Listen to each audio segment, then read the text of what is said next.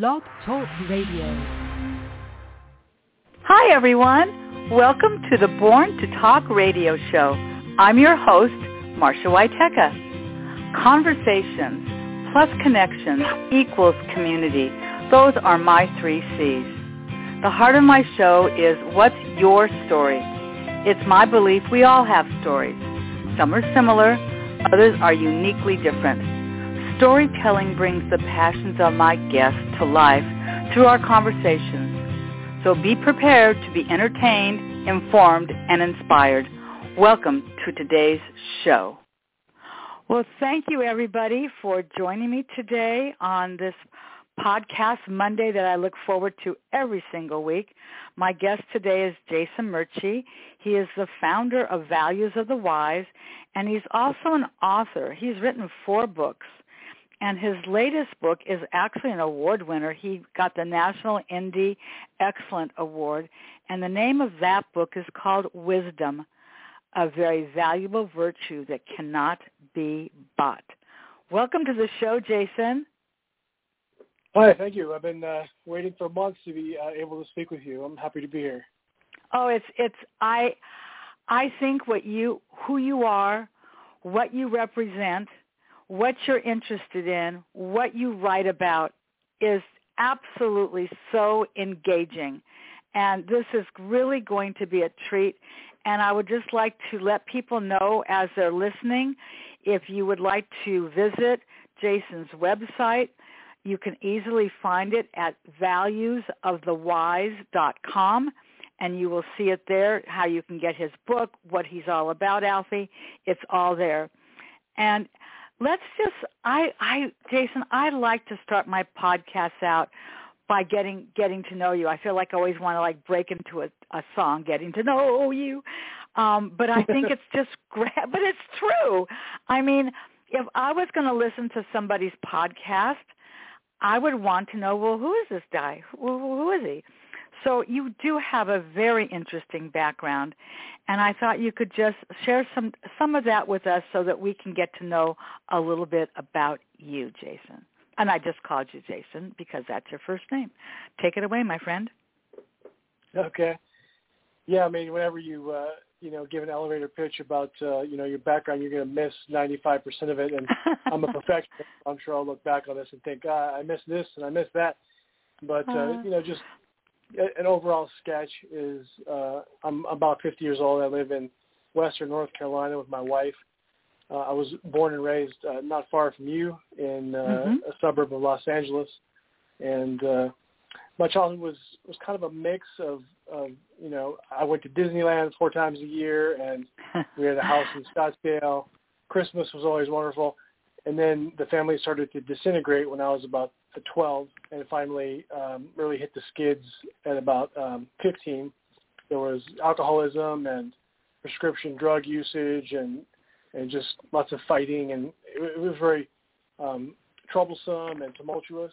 And I, I wow. think that that although it was very difficult to go through that and to you know have to face such deep changes right when I was you know in, in early high school trying to stay on a college track uh, you know, the epilogue is uh, I got off that track because mm-hmm. my, my parents were either, you know, away in the mountains or or mentally ill. Um, that's not to disparage my father. You know, he he really did try, but he just had so much trouble in life um, before, during, and after the divorce that I kind of had to, you know, sort of parent myself in a way. Mm-hmm. And I, I began to become very interested in psychology and philosophy. And when I would read quotations um, by ostensibly wise individuals throughout the centuries from different cultures, I would feel like I had friends in those people that I that I really didn't have in real life. Um, I mean, that's not to say I didn't have any friends, but it is to say that it was a consolation of sorts to be able to get that you know dopamine squirt that that I would get when I would read something by Socrates or Helen Keller or Edna St. Vincent Millay, you know, just thousands of sure. people that would say something.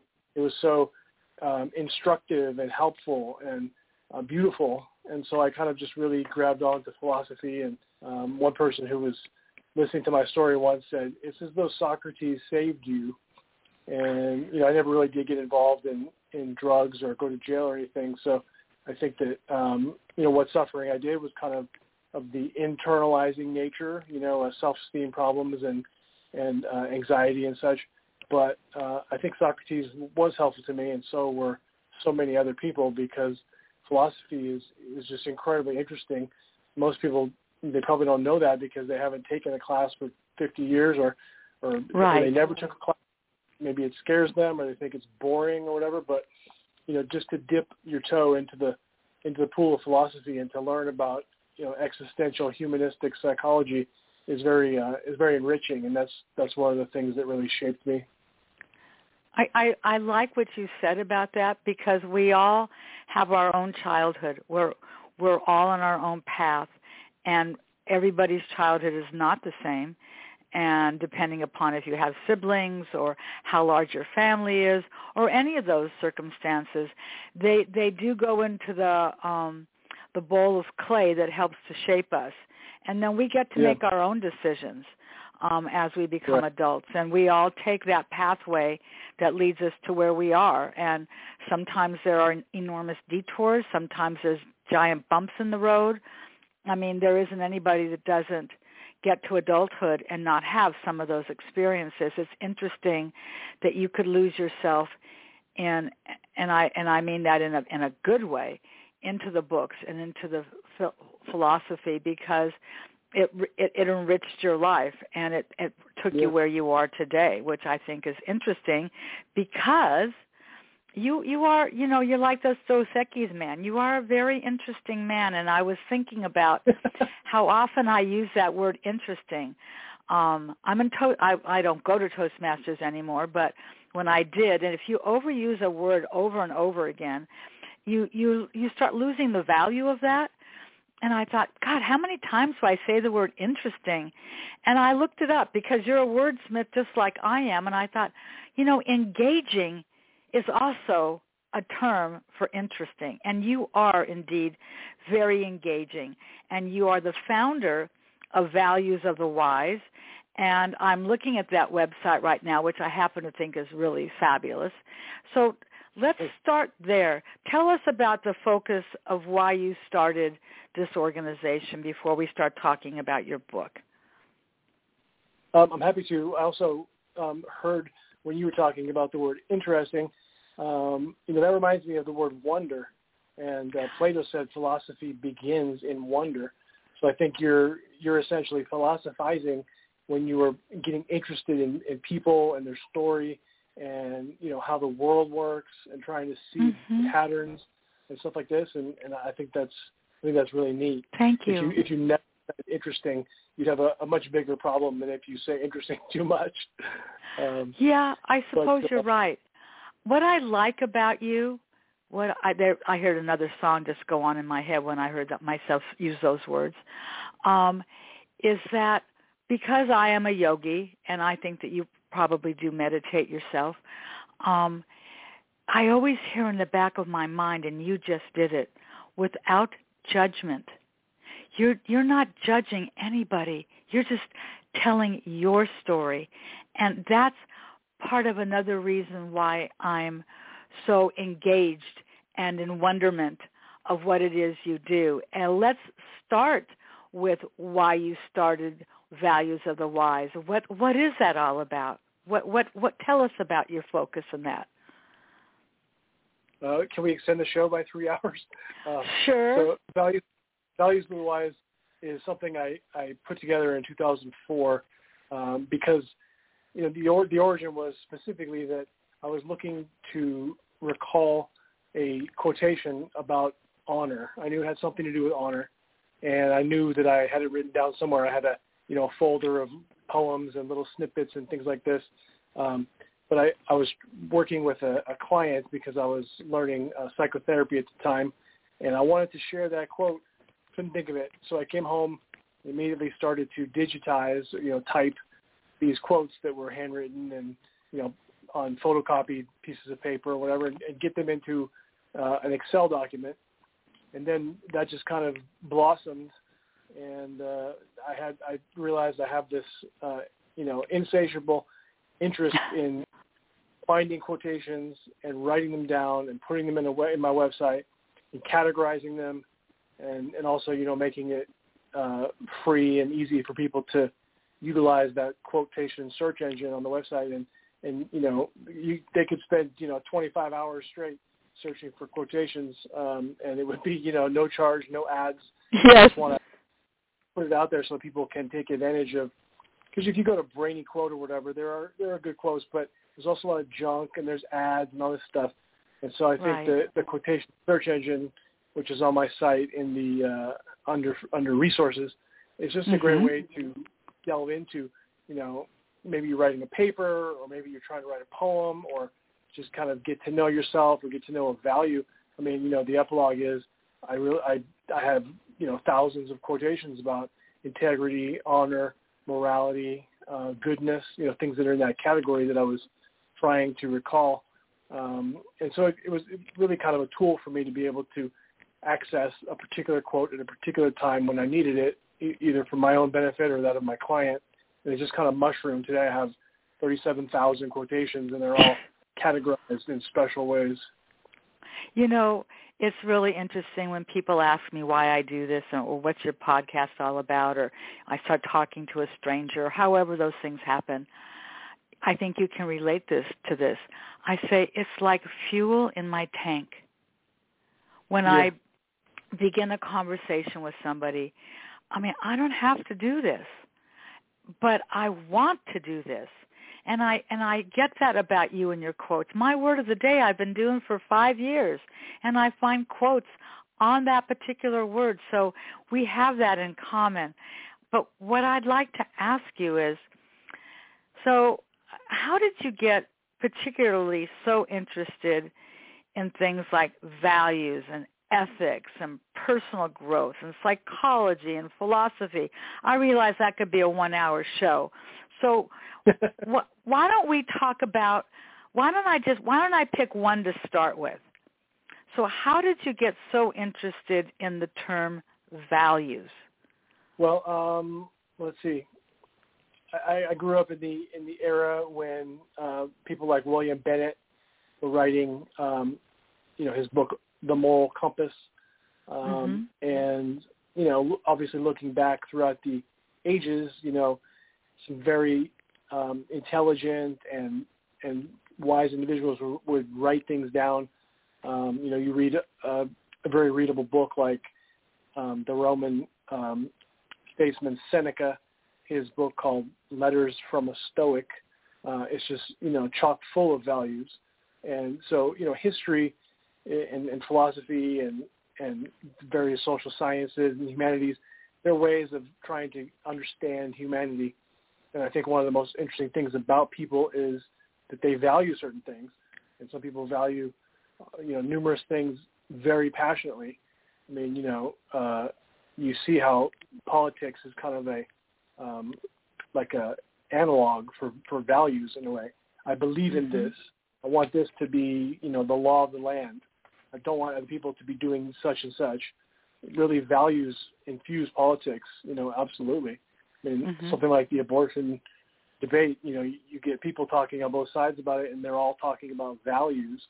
And so I just think that um, that's the spice of life is, you know, not just going to work or, you know, sitting through a math class you don't like, whatever, but engaging in things that you value, things that you like, things that move you, things, you know, through which you can become enthralled or, you know, kind of develop a life that feels like flourishing. That's just, that's Right. what people want to be. Um, It's very interesting. I, I I I would just recommend that as people are listening to this, um, that they make a list, which is what I did. I was challenged to do that this past week by a good friend of mine on Facebook about what what do you value, and and I and I wrote that list of ten, and then I couldn't put it in any kind of order, like what's what's the most important value.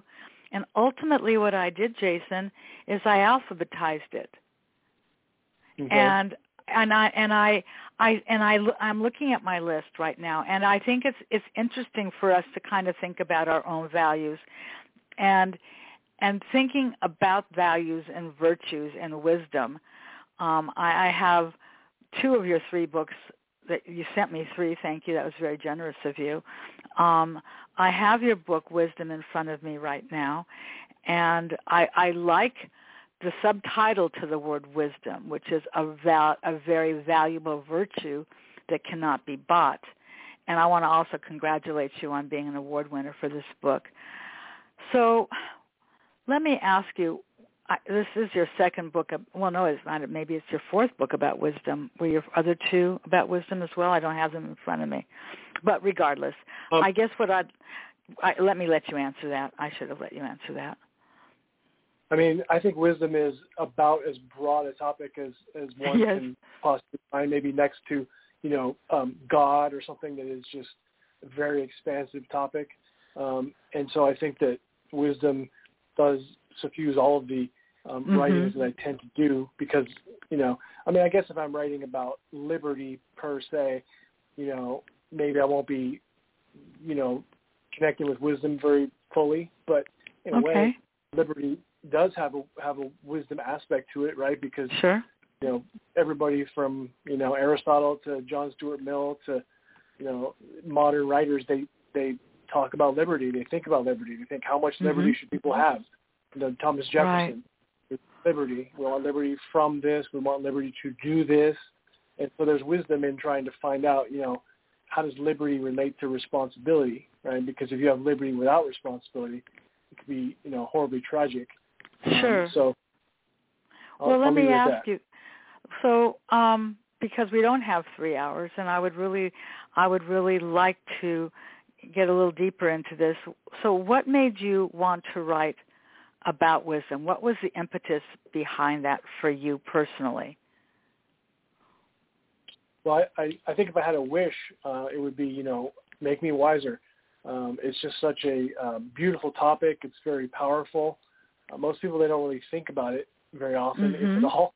Um, right. You know, maybe it gets in church um, on one homily per year or something, but it's it's actually a very deep and wide topic. And if people can have a, a kind of a mindfulness about wisdom mm-hmm. as they go through life, it can really make a, a difference. You know, it's it's hard to get angry at that driver who did something foolish if you keep having you know the idea of wisdom in the front of your mind. If you keep thinking, think of it as a mantra. You know, be wise, be wise, act with wisdom, and then you know that can lead to other things more specific like, okay, you just got cut off, but does that mean that you're going to have any benefit by honking your horn or by flipping that person off? You may get in trouble or or perish mm-hmm. if you were to do this to that person. So exactly. you know, power down, rethink it, slow down. Things like rethinking uh, and perspective taking are, are big parts of wisdom. Um, anyway, as to your question about why uh, I wrote about it, um, I was very influenced by a book called Wisdom uh, from Philosophy to Neuroscience. It came out in 2010, and I really loved what he did with that book. And so I, uh, you know, read it, read it again, highlighted it, took notes on it, and then I kind of spun off of it, you know, almost like a jazz musician would, and uh-huh. uh, kind of came up with aspects that, you know, maybe went a little deeper and wider in certain ways than than what he did, but um, just kind of trying to really understand the topic, um, in part for my own edification, but also so that I could communicate to folks, uh, you know, who are not necessarily into philosophy or mm-hmm. or psychology, you know, the social sciences aspects of things. Um, you know, what what's the best type of personal growth for you? Because personal growth is a huge field. It can be kind of you know cheesy in ways. So the more you understand about um, the nature of philosophy and um, what people have done in, in psychological research throughout the decades and centuries, um, that you know that can really inform you um, as to what wisdom really is and how you can utilize it in your everyday life, um, you know, for some purpose. That's a it's a that's a perfect segue and lead into what I want to ask you. I I often do this because when my guests are talking about a subject, they may have a definition of a particular word that may be different than somebody else's. And you tend not to spend too much time defining wisdom in your book, but you approach it throughout the book as something that is characteristics and skills of wise individuals. And which ones stick out for you as being the most important or interesting or challenging? Are there are there some that you could just like go, oh, that one for sure? Probably not, but I'm just giving you an option. yeah, um, I do think that wisdom is is sort of like looking at the sun. It's it's sort of complex, um, a little bit um, mysterious, um, maybe abstruse in certain ways. So I think it's best not to look straight at it, but instead uh-huh. try to uh-huh. look, you know, off to the side a tad.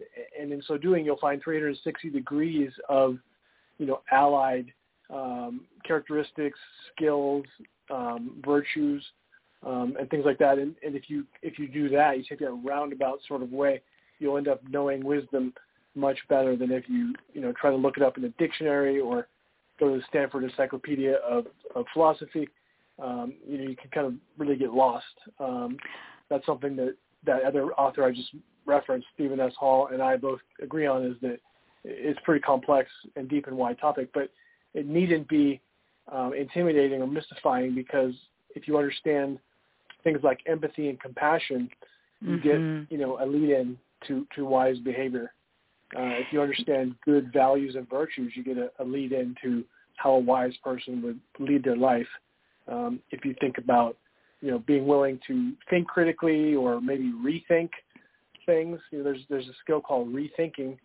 It's been popularized by Adam Grant, you know, a very capable professor um, at um, at the Wharton School, and you know, it, it's interesting to think about rethinking. What does that mean? You know, if you arrive at a quick um, conclusion about something or about someone, you, you would do well to to really kind of take a step back and be more mindful and think, you know, what is this based on? What are the premises that I'm relying on? Do I have any biases and prejudices that are kind of sitting there very quietly, almost unnoticed? Um, so those are those are a few of the of the things that I think kind of you know approach wisdom or or wisdom adjacent and are and are sort of instructive and enlightening. You know, um, we're not looking at one another. There was a time when I actually had my Born to Talk show in a studio, which unfortunately I don't have that. But the good news is you're obviously not going to drive over to my house uh, this afternoon. but what you do, but, but what you do, and what you've done just in these in these first 20 minutes that we've been speaking, is you draw mental pictures for me, and that's what you just did when you used the sun as an analogy. No, we're not supposed to look straight into the sun. Your parents tell you that from birth. Do not look straight into the sun. And I, I love the way you and and it is the sun is mysterious and complex. I I love the way you define that. Do you think that um, people can become I don't know I, I'm I, I'm going back to that word wisdom again. Do you think that wisdom underlies, frankly, success, fulfillment, happiness? What are your thoughts about that? Uh, thanks about uh, what you said a minute ago, by the way. Um, You're welcome. Yes, I think wisdom absolutely underlies uh, so much. It's it's it's just it's almost like the soil out of which you know an incredible oak tree can grow you can't have an oak tree without any soil. You can't even have grass without soil. And most people don't think about the soil. Um, they think about the tree, or they think about, you know, um, when they're hiking, the, the beauty of the le- the you know leaves through the sun and things like this. But it's that soil that nurtures um, the you know the the flora. And I think that wisdom certainly underlies things like fulfillment. If you say to somebody, "Are you are you fulfilled in life?" what what um, what gets you out of bed in the morning? What are you excited about? Mm-hmm. What what gives your life meaning? Why do you not kill yourself?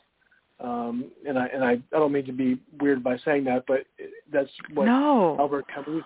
One of the most fundamental philosophical questions is, you know, ought I to live or die? And Shakespeare, of course, said to be or not to be. And so we all have that decision every single day, especially if we're suffering. Do I continue on?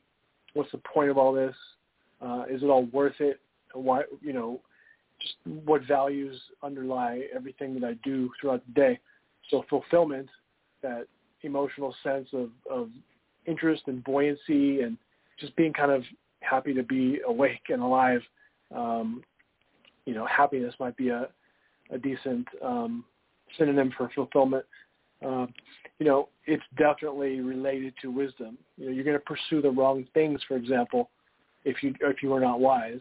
Uh, mm-hmm. You know, mm-hmm. maybe maybe folks who pursue money so doggedly will one day look back on that and think that was a huge mistake.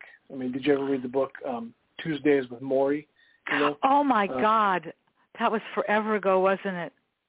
Yes, it was. I yeah. mean, Morrie, Morrie didn't tell his student, you know, what you should do is go out today and try to figure out how to make more money.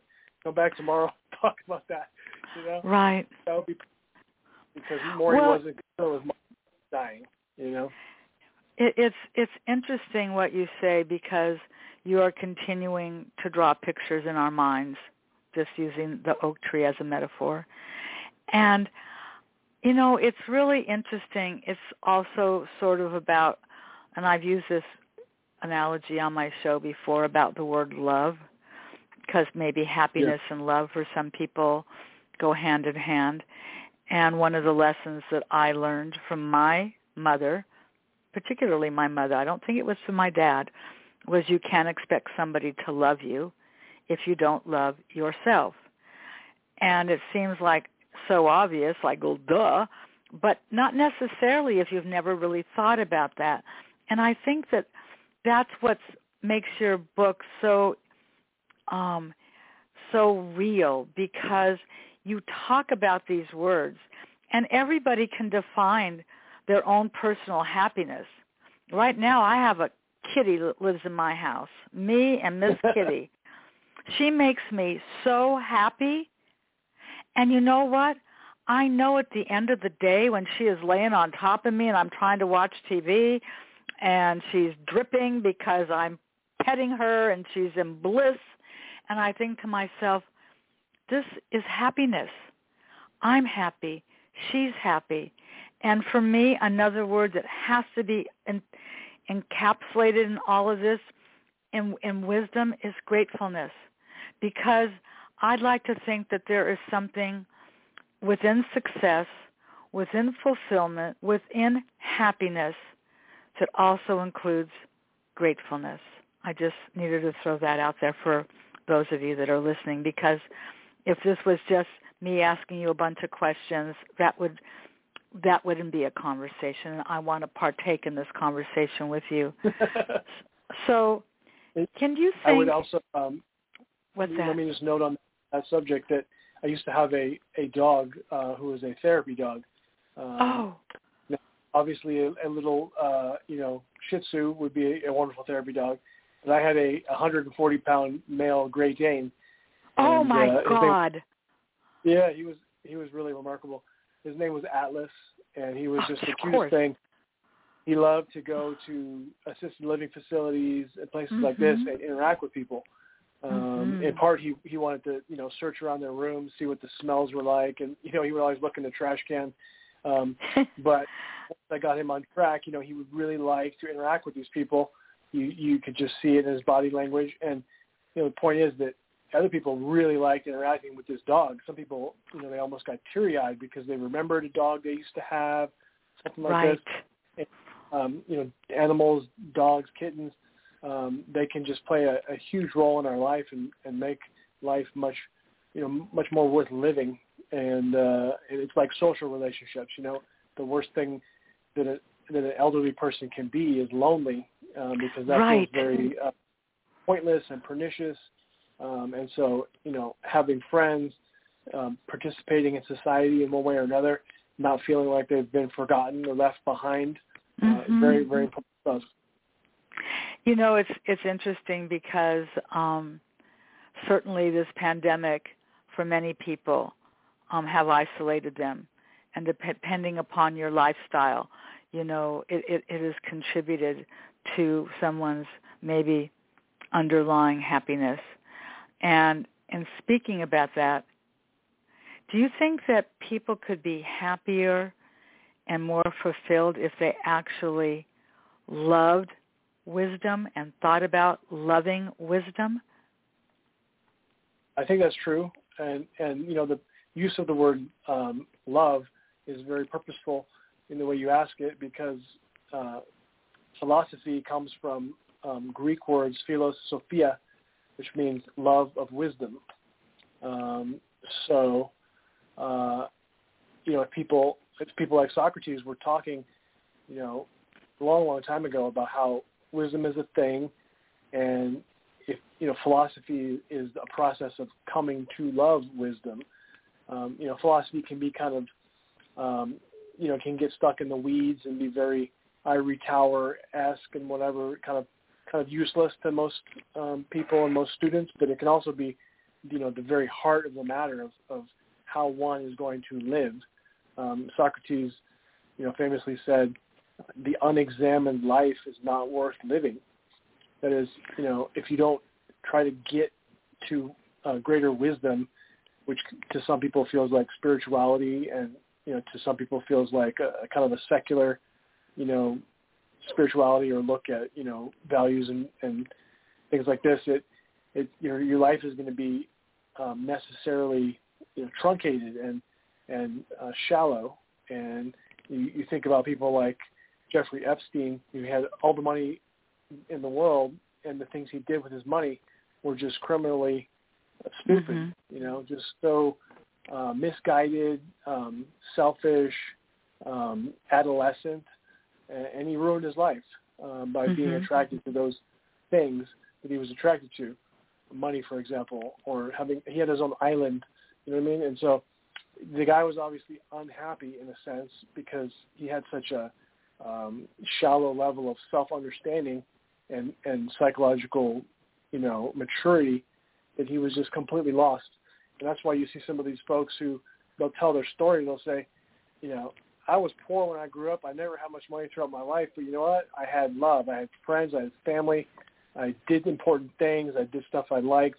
And you don't really need that much money to have a decent life. And so money can be a big distractor and a big, um, you know, um, like a siren, you know, the capital S-I-R-E-N, mm-hmm. those mythological creatures from, from Greek mythology. You know, they want right. to ensnare you. Um, and it's so attractive, it's impossible to um, to avoid it or you mm-hmm. know, um, uh, and so money and other things like that play roles like that in society. Obviously, social media has a lot to do with, you know, popularity. Are people looking yes. at what I'm saying? Do they approve of me? Do they like what I'm doing?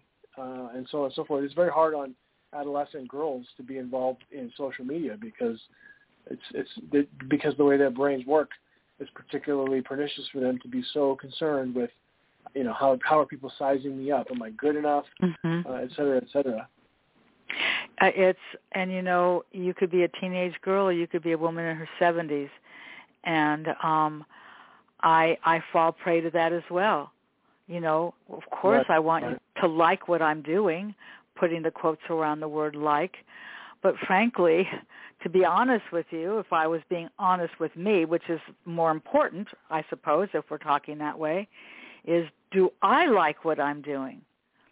Am I getting um, wisdom? Am I becoming wiser? Am I becoming a deeper thinker? Am I am I engaging myself in fulfillment? And and people measure success in many different ways as well. Everybody has their own yardstick, right? And it's so I, that's why for me words really matter, and that's why your book is so terrific because of how you've actually written it with the quotes and who you refer to. It's not designed to be a textbook. And that's one of the reasons that I like it so much because if it was, frankly, I probably wouldn't be interested in reading it. So since I kind of mentioned age here in this, why would you say that some people age yet seem to gain little, if any, wisdom as they do so. Um, thanks for what you said a minute ago, by the way. You're um, welcome. But uh, you know, age age is an interesting phenomenon, right? Because you have you have some people in their 20s who really, you know, quote, get it. They seem to be very insightful, you know, um, bright little people. um, and and you can see some wisdom in them. In fact, that that phrase "out of the mouths of babes," right, it's a way of referring to the fact that even a child can. Maybe you're walking past the homeless encampment, the child is like, "Why are all these people camped here?" And you're like, "Yeah, I don't, I don't really have a good answer for you. Let's keep walking." You know, it's like mm-hmm. adults tend to ignore some things that a child can see because adults can be kind of you know habituated and jaded and they get these mental ruts um, and they keep thinking in mental ruts you know it's, that's how the brain wants to work is if you have a way of thinking you stick with that way of thinking um, part of the reason it's so hard to shake something like you know white supremacy or whatever it's like mm-hmm. if you're raised thinking like that it's hard to just change that style of thinking although there is this remarkable man i don't know if you've ever heard of him but he's this black guy musician um, just so engaging and amiable. And what he's done over the years is engaged white supremacists in conversation. And he has had such important role in the lives of, of some white supremacists that he has converted them from that wow. lifestyle. I love that. He, he, he says he's done, you know, hundreds. I saw it on Dateline last night. Uh, he's just a remarkable man, you know, walking saint. And uh, I think I, I saw part of that. Okay. I was flipping yeah, TV around. Yeah. yeah. You I mean, know, you thought, you oh gosh, hardcore white supremacists who were like, "This guy's my friend. I love this man. He took me out of that hateful lifestyle and showed me that you know you can like a black person and, and that they're your equal in every way, and and and I shouldn't continue on with this nonsense." It's a very heartwarming type of, of story. You know, you're you're why I love doing this is because it brings up, particularly if it's a subject that I'm truly interested in, which I am in your case, I am interested and I have your book. You made me think about something, um, and and I, I'm sure if people watch television, they could not have not seen this this past week. It was so emotional. It was the Little League game. And do you know what I'm talking about as I as I'm going to continue with this? Do you know what I'm referring to? Maybe you don't, um, so I will well, keep talking. Okay, continue.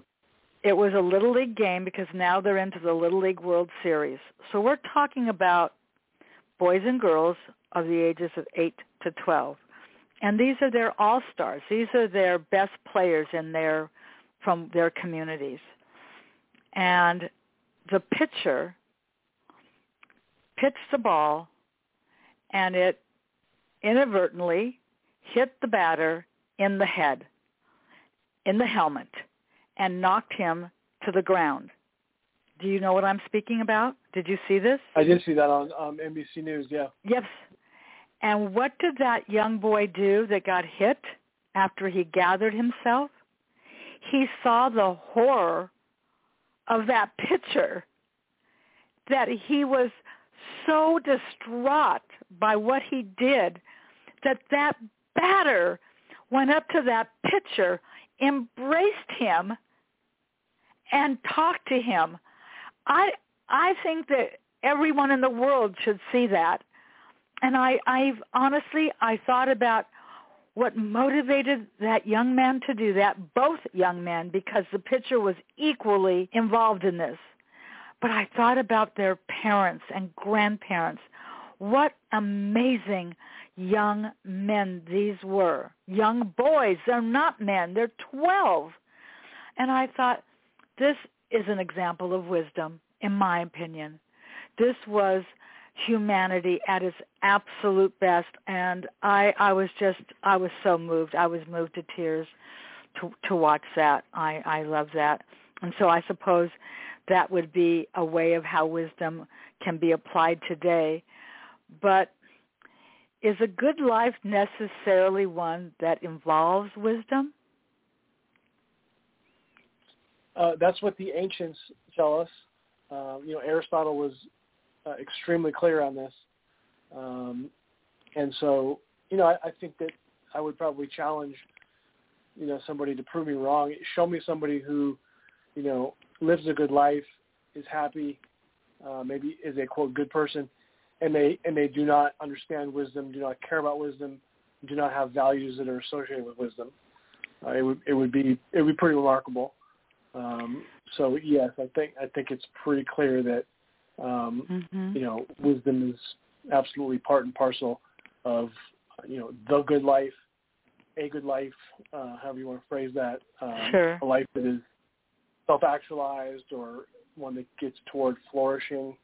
Um, when Aristotle talked about happiness, um, he used the word um, eudaimonia, um, the Greek word, and it's sometimes translated as happiness, but it's better translated as fulfillment or flourishing. So he says the best kind of life is one in which you are flourishing, and mm-hmm. you know, wisdom is absolutely, uh, absolutely part of that. Yes, it's true. I'm just curious. Have you ever been to Greece? No, I'm afraid I haven't. Got to put it on that bucket list when everything gets healthy. Um, you'll That's be, true. y- you will love it. Um, how did you find so many interesting and insightful quotations about some of the subtopics in your book? I mean, it's not a short book, such as I'll give you some examples and you can just and maybe I'll have you give me some of your favorites. But how did you? I mean, there's the subtopics are empathy, and you referred to that before: empathy, compassion, patience, intuition, skepticism, and so on. How did you? Is it from all those years of compiling those things on your spreadsheet? How did you do this? Um, it, it basically was. Um, thanks for thanks for saying what you say because you know some people would say why would you, you know, spend time talking about a topic in a chapter in which, you know, I, I'm not shy with quoting people in my chapter. And at the end of the chapter, I quote an additional 30, 40, 50 people. Um, right. But I think that my approach, my approach is sort of like, there, there's a quotation by Dale Carnegie. It's something like, um, I, I took my uh, inspiration from Jesus and I I swiped my values from Lord Chesterfield, and I got inspiration from um, you know Socrates. Um, if you if you don't uh, if you don't um, endorse those values, well then who who would you put up as as exemplars? I mean, I've completely ruined the quote now that I hear myself say it, but that's okay. It's sort of like it's sort of like if you if you're not if you do not believe that Jesus had anything important to say about uh, goodness or charity or um, tolerance or love. If you think that Martin Luther King Jr. had nothing to say about justice or um, you know the the promise of America or Gandhi, you know, how to get along with others, Gandhi, you know, so many people Mandela. have said so many things. Yep. Yeah, I mean, yes. Mandela literally was reading, you know, meditations by Marcus Aurelius in prison. It made a huge difference in his life. You know, true mm-hmm. story. Mm-hmm. Um, and so if you don't believe most people's values, then whose values do you believe in? So I'm kind of trying to make a case, uh, kind of like an attorney almost, like trying yes. to marshal for my Mm-hmm. points and for you know the values I'm discussing in each chapter. And so to pile on an additional 30, 40 quotes of you know what I consider to be interesting diversity and depth, um, you know, it's like if that doesn't convince you, that um, you know skepticism and doubt are, are good things, well then then you have to come back to me with evidence that you can bring to the table why you think that why like why foolish. Yeah. Yeah, exactly. So, it make that makes idea- sense. There, there there are 15 chapters in this book, and um, I don't know if you have. That's like saying which you have four children. Who's your favorite? I mean, it's like, oh, really? um, uh, well, it depends upon what you're talking about. Uh, this one can do this, and this one can do that. But what I would cur- be curious, and, and maybe maybe you can answer this, but do you have some of your favorite quotes um, that you would like to share, and how how a, a quotation can be helpful in one's life? Because I've got one that I'm going to share from your book after you share some of maybe one of yours. Sure.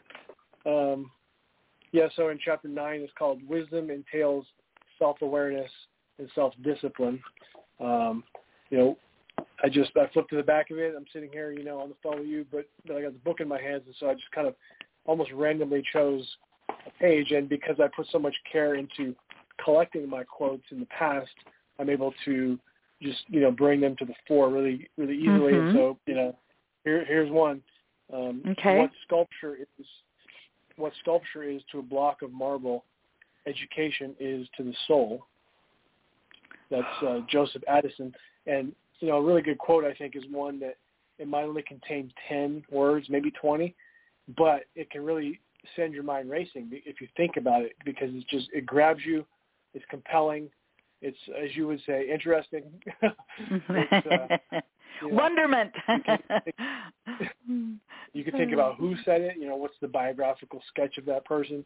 Um, how is it different from other similar quotations? You know, mm-hmm. um, but anyway, um, you know, that's a quote about education and you know, in my opinion, self awareness. Um, and you can think for you know hours about education and and never you know and not get bored and not repeat yourself. So correct. Education is a very deep and wide, interesting topic, and um, you know according to Joseph Addison, that uh, you know if you educate yourself, it's kind of like shaping a block of marble, um, um, in, in that uh, you know you do the work, right? But mm-hmm. in the end, if you persevere and if you have some skill and, and maybe a little bit of luck, you can produce a beautiful sculpture. I mean, uh, Michelangelo searched for months for his piece of, of stone to uh, carve David, and mm-hmm. most people say it, it turned out incredibly well. Um, and so I think people who talk about education is kind of a similar thing. Like um, your soul can be improved; it can be quote shaped by education um, and of course, you know, experience and and, and um, can lead suffering maybe can lead to wisdom in the end. That's kind of the ultimate purpose of education. I think is is not not just to have a job, maybe not even maybe not even primarily to have a job, but for those other deeper, more important purposes. Mm-hmm. I'm going to just I I have the book open and I was thinking, well, what would I want to read? And so this is actually, and you didn't know I was going to do this, but this is from chapter 13, Living a Life of Value, Flourishing and Fulfillment by Tom Morris. And this is what it says. Genuine happiness is a byproduct of living in a way that is supportive of human flourishing.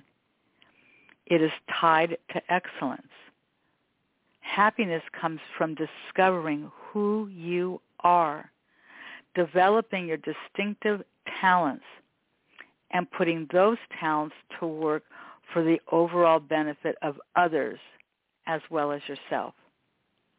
I, I'm telling you, that that should be on T-shirts. That that really spoke to me. Um, that really spoke to me. But your whole book is like that. I, I, I just, it's just amazing. I mean, I could just stay on the same page and just, um, here's one at the top of that page. When well-being comes from engaging our strengths and virtues, our lives are imbued. Wait, is that how you say that word? I-M-B-U-E-D? Imbued? Yeah, imbued. imbued.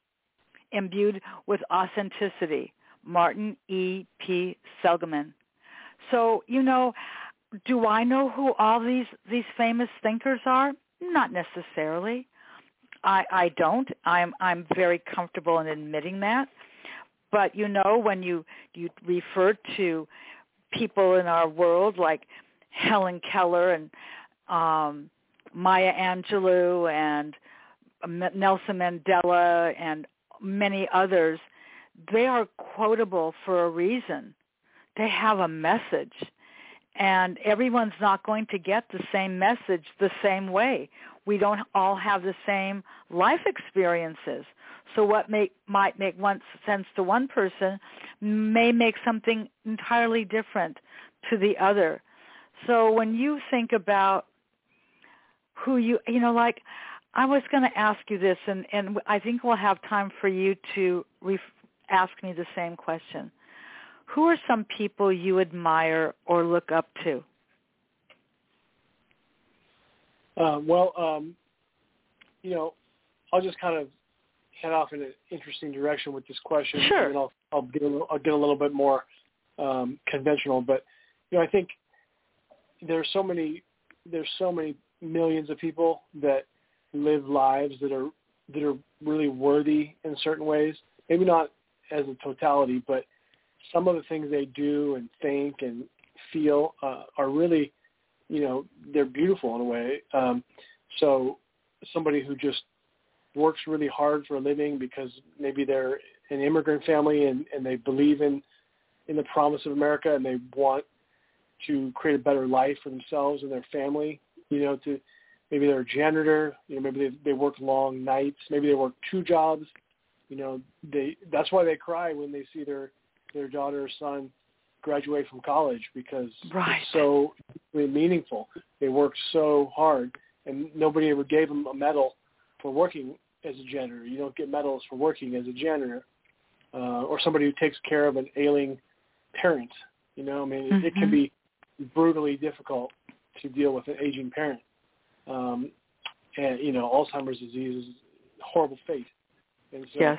for these, you know, somebody like me, I can always find something to appreciate about somebody, uh, even folks who are on the opposite end of the political spectrum than I am, or maybe the religious spectrum, because everybody deserves respect if they're not doing, you know, uh, evil and selfish things. If they're if right. they're living pretty normal life, you're going to be able to find things about them that are that are admirable, even if they've never written anything. They don't think that they're very smart. If they don't like themselves very much. But if you really dig down in there, that's why I was able to find, um, you know, some some things I liked and respected about every one of my uh, psychotherapy clients. And I even worked with uh, people who were incest perpetrators, you know, wow. whatever, very mentally ill people, alcoholics, whatever, because everybody is dealing with life on life's terms, um, as it were, and and maybe they don't succeed. People like Martin Luther King Jr. and Winston Churchill um, didn't really succeed in certain ways, right? Because a lot of people right. thought Churchill was a jerk, and MLK obviously uh, was adulterous. So, um, you know, parts of every person is worthy of respect and admiration and, and, and imitating, and the parts of that same person are not. Um, and that's why you know, I watch these crime dramas on television, you know, about murders and how they get solved. And it's like, you know, the, the detectives are always like, you got to watch out for these humans, man. They can be heinous. And that's absolutely true. There's just no doubt that people kill each other for some of the dumbest reasons sometimes, money mm-hmm. or jealousy or revenge or whatever. But then you have, you know, somebody who will spend time volunteering. You know, maybe they save um, there, there are cases of these folks who save a little bit of money every paycheck as they work for 50 years, and and they live a very modest lifestyle. And when they die, they end up giving two million dollars to, you know, some charity, and everybody's surprised. Right. They're like, "That was a millionaire? I had no idea. They lived a modest lifestyle, and right. they gave all their money." Right. Um, anyway, that's that's me branching off in a unique direction. With it, the more conventional direction would be, you know, Tom Morris, you mentioned, you know, he's mm-hmm. he's an important person to me. Uh, he he endorsed this book, um, and he's very active on uh, in numerous ways. Author, he's on Twitter, um, he's on LinkedIn. I mean, if you put a comment on his LinkedIn, uh, he he posts every day. You put a comment on his LinkedIn, he'll he'll talk to you later that day and say, "Hey, thanks for wow. thanks for reading," or "You're right about that. Here's what here's what I think about what you said." And so that's, that's really philosophy. awesome. You know, when you I didn't know that. That's really interesting. Yeah, and I, I'm I just I came across chapter four. The wise Oh. perceive the world with empathy and compassion. Here's Margaret Mead. Never believe that a group of caring, committed people can't change the world. Indeed, it is the only thing that ever has. I don't know how people can read some of the things, the Dalai Lama, some of the things that you have in this book. You know, you got to have a tissue nearby to read some of these things. I, I, I just, they're just, they're just beautiful. I, I'm serious. They're, I, I'm I feel so grateful that you sent me these books because they really they say so much, Jason. I mean, they really do. So, I want to ask you another question. You you sound like a man that is very involved in your life, and some people are so involved in their life and the things that they do that at times, and I'm not saying this is you, that's why I'm asking this question, at times it's hard to find balance. How do you how do you keep your life in balance based on all that you do?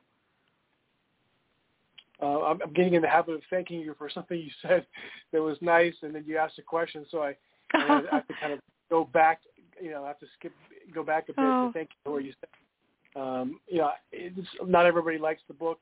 Um, a lot of people ignore the book, and so to get uh, you know really feedback also positive, it, you know, feels very good. So I appreciate that. God, uh, yeah, I I put this book in front of hundreds of thousands of people on Amazon using advertisements, and I don't sell that many books. So that means most people see the cover and they think, "Nah, not really my thing." You know what I mean? So oh man, I, I accept it. It's just not as popular a topic as some other things that that folks write about, or or maybe maybe I'm not the right, uh, you know. Oh, I disagree. Um, to, I uh, I uh, you you are an exceptional guest and I I tend to interrupt and I don't mean to do that, but it's just if we were sitting at Starbucks I'd be interrupting you there too. So it's just how it's just me. Uh, it's just unfortunately what I do and I I don't I don't intend to be disrespectful. I get excited, I suppose. And yeah. um I can't imagine that anyone couldn't pick this book up and find something in it that touches them. I, I mean, I just can't imagine that. And I got to tell you, I'm not a reader. I, I'm going to be straight with you about that. If there's sports on TV, I'm not reading your book. Okay, so back to your balance. back to your balance. So Yeah. how how do you keep in balance? Well, um, um, I, I do try to keep my calendar clear in the evenings. Mhm. Um, I don't have children, and my wife and I like to watch television. Um, Mhm. You know, we find uh, some show like uh, Homicide Hunter, uh, which is a show about catching criminals. We find that to be very interesting. Um, you know, your Datelines and, and shows like this Mhm. because there's little, there's little mysteries, you know. So we'll just sit there and watch that. And so it's not really trash TV if you're engaged and and you're thinking, you know, and and, and you're surprised by stuff. And we find shows like Brooklyn Nine Nine to be just so funny. Um, so you know, watching television with my wife is pretty much what we do. You know, five six nights a week. Um, I, I cook a lot. Um, My wife was happy marry somebody who is willing to cook. Um, Yeah. and uh, I go hiking, and um, Oh. you know, I'm not great about coming away from work, or if something's bothering me, Mhm. I'm not I'm not great about defocusing off of it. Um, certainly, watching the news, you know, I've, I've been known to pace back and forth watching the news Oh boy. because the stuff going on and going on nowadays is, is so disheartening and, and disturbing.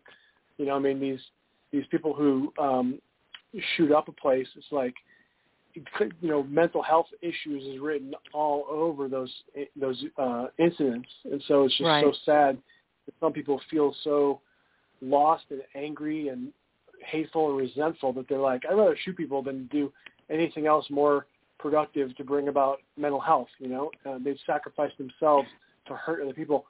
I mean, this our society has created these people. There's no other way to look at it. Well, but let's- so Let's spin it. Let let let's turn the top because we're coming to the top of the hour.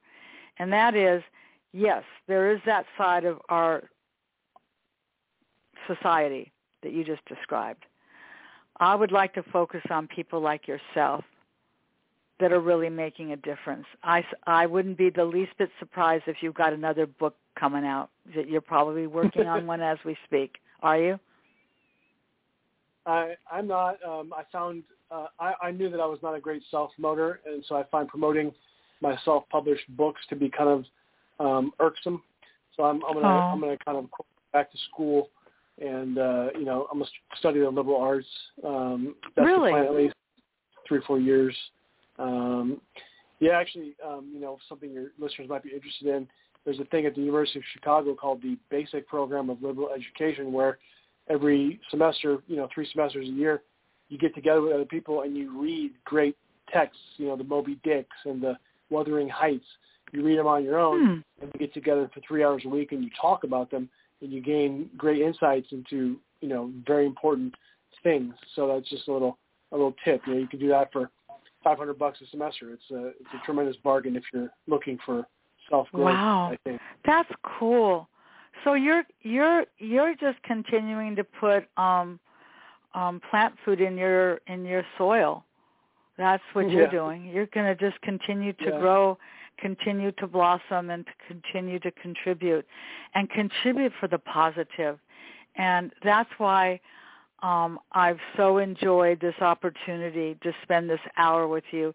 And you're absolutely right. You know, if we were just sitting together in my backyard or your backyard, um, we could spend the entire afternoon sharing personal stories, um, sharing what makes us happy, and and you've just given um, our listeners an insight into you. And I really do hope and I'm going to be thinking about the people that I know that you can continue to get this word out so that somebody that maybe doesn't listen to my cop podcast but listens to Joe Blow's podcast over there would be able to also um, invite you to share what it is that you have a passion about. Clearly you do. And if you didn't, you would not be authentic. And if you were not authentic, we would see that. You are the real deal. Yeah, I appreciate. I appreciate what you say. I do love having these discussions. It's kind of the, the highlight of my week um, to be able Good. to talk about really important issues, and that's part of the reason I'm looking forward to going back to school because you know um, to talk about these important things that are in the realm of you know humanities and social sciences and stuff. It's Sure. it's kind of like you know taking responsibility for your for your own lifelong learning because Mhm. once you graduate from high school or college, you know, nobody's going to make you read a magazine, you know, or a book for the rest of your life if you don't want to. Um, But you're Absolutely. going to kind of, you know, be be um, um, stale and and fail to grow if if that's how you approach um, Right. you know, life. It's it's a tremendous mistake if people think I've got it all figured out. I really don't need to learn more or be open to new ideas or new people. I've I've, I've got it set. Um, that's like a it's it's the word would probably be like you know crystallized or foreclosed, and that's that's foolish. Yes, I would agree. Well, there are I I was looking at a calendar. Um I'm almost seven and a half years into doing this. Oh, goodness. and yeah, I was born to talk. Um don't don't don't get me started on me. But it's true. Um and and a lot of times I have repeat guests because we just didn't cover it all. So you're going to be in that category of somebody that I'm going to invite again. And um, I just want to wish you the very, very best in your furthering your education. But most importantly, I just want to thank you. Thank you for spending this time with me. If no one listens to this podcast, which is not the case, but if no one listens to this podcast, this meant the world to me. So thank you so very much for, for joining me today. It was just fabulous. that is very praised. I I'm so happy. Um, I also enjoyed speaking with you because it brings out the best in me to talk with somebody who Mhm. wants to ask me the kinds of questions that I can really, you know, hit using the the baseball metaphor. So um, you really worked me out today. Well, good. So now go go go have yourself a glass of water and enjoy the rest of your afternoon. And um, I will be back again next week with another very interesting podcast about therapy, not therapy dogs, but sort of like therapy dogs at LAX. People that walk around with pups and help p- passengers unstress while they're at the airport. It's incredible. So that's next week.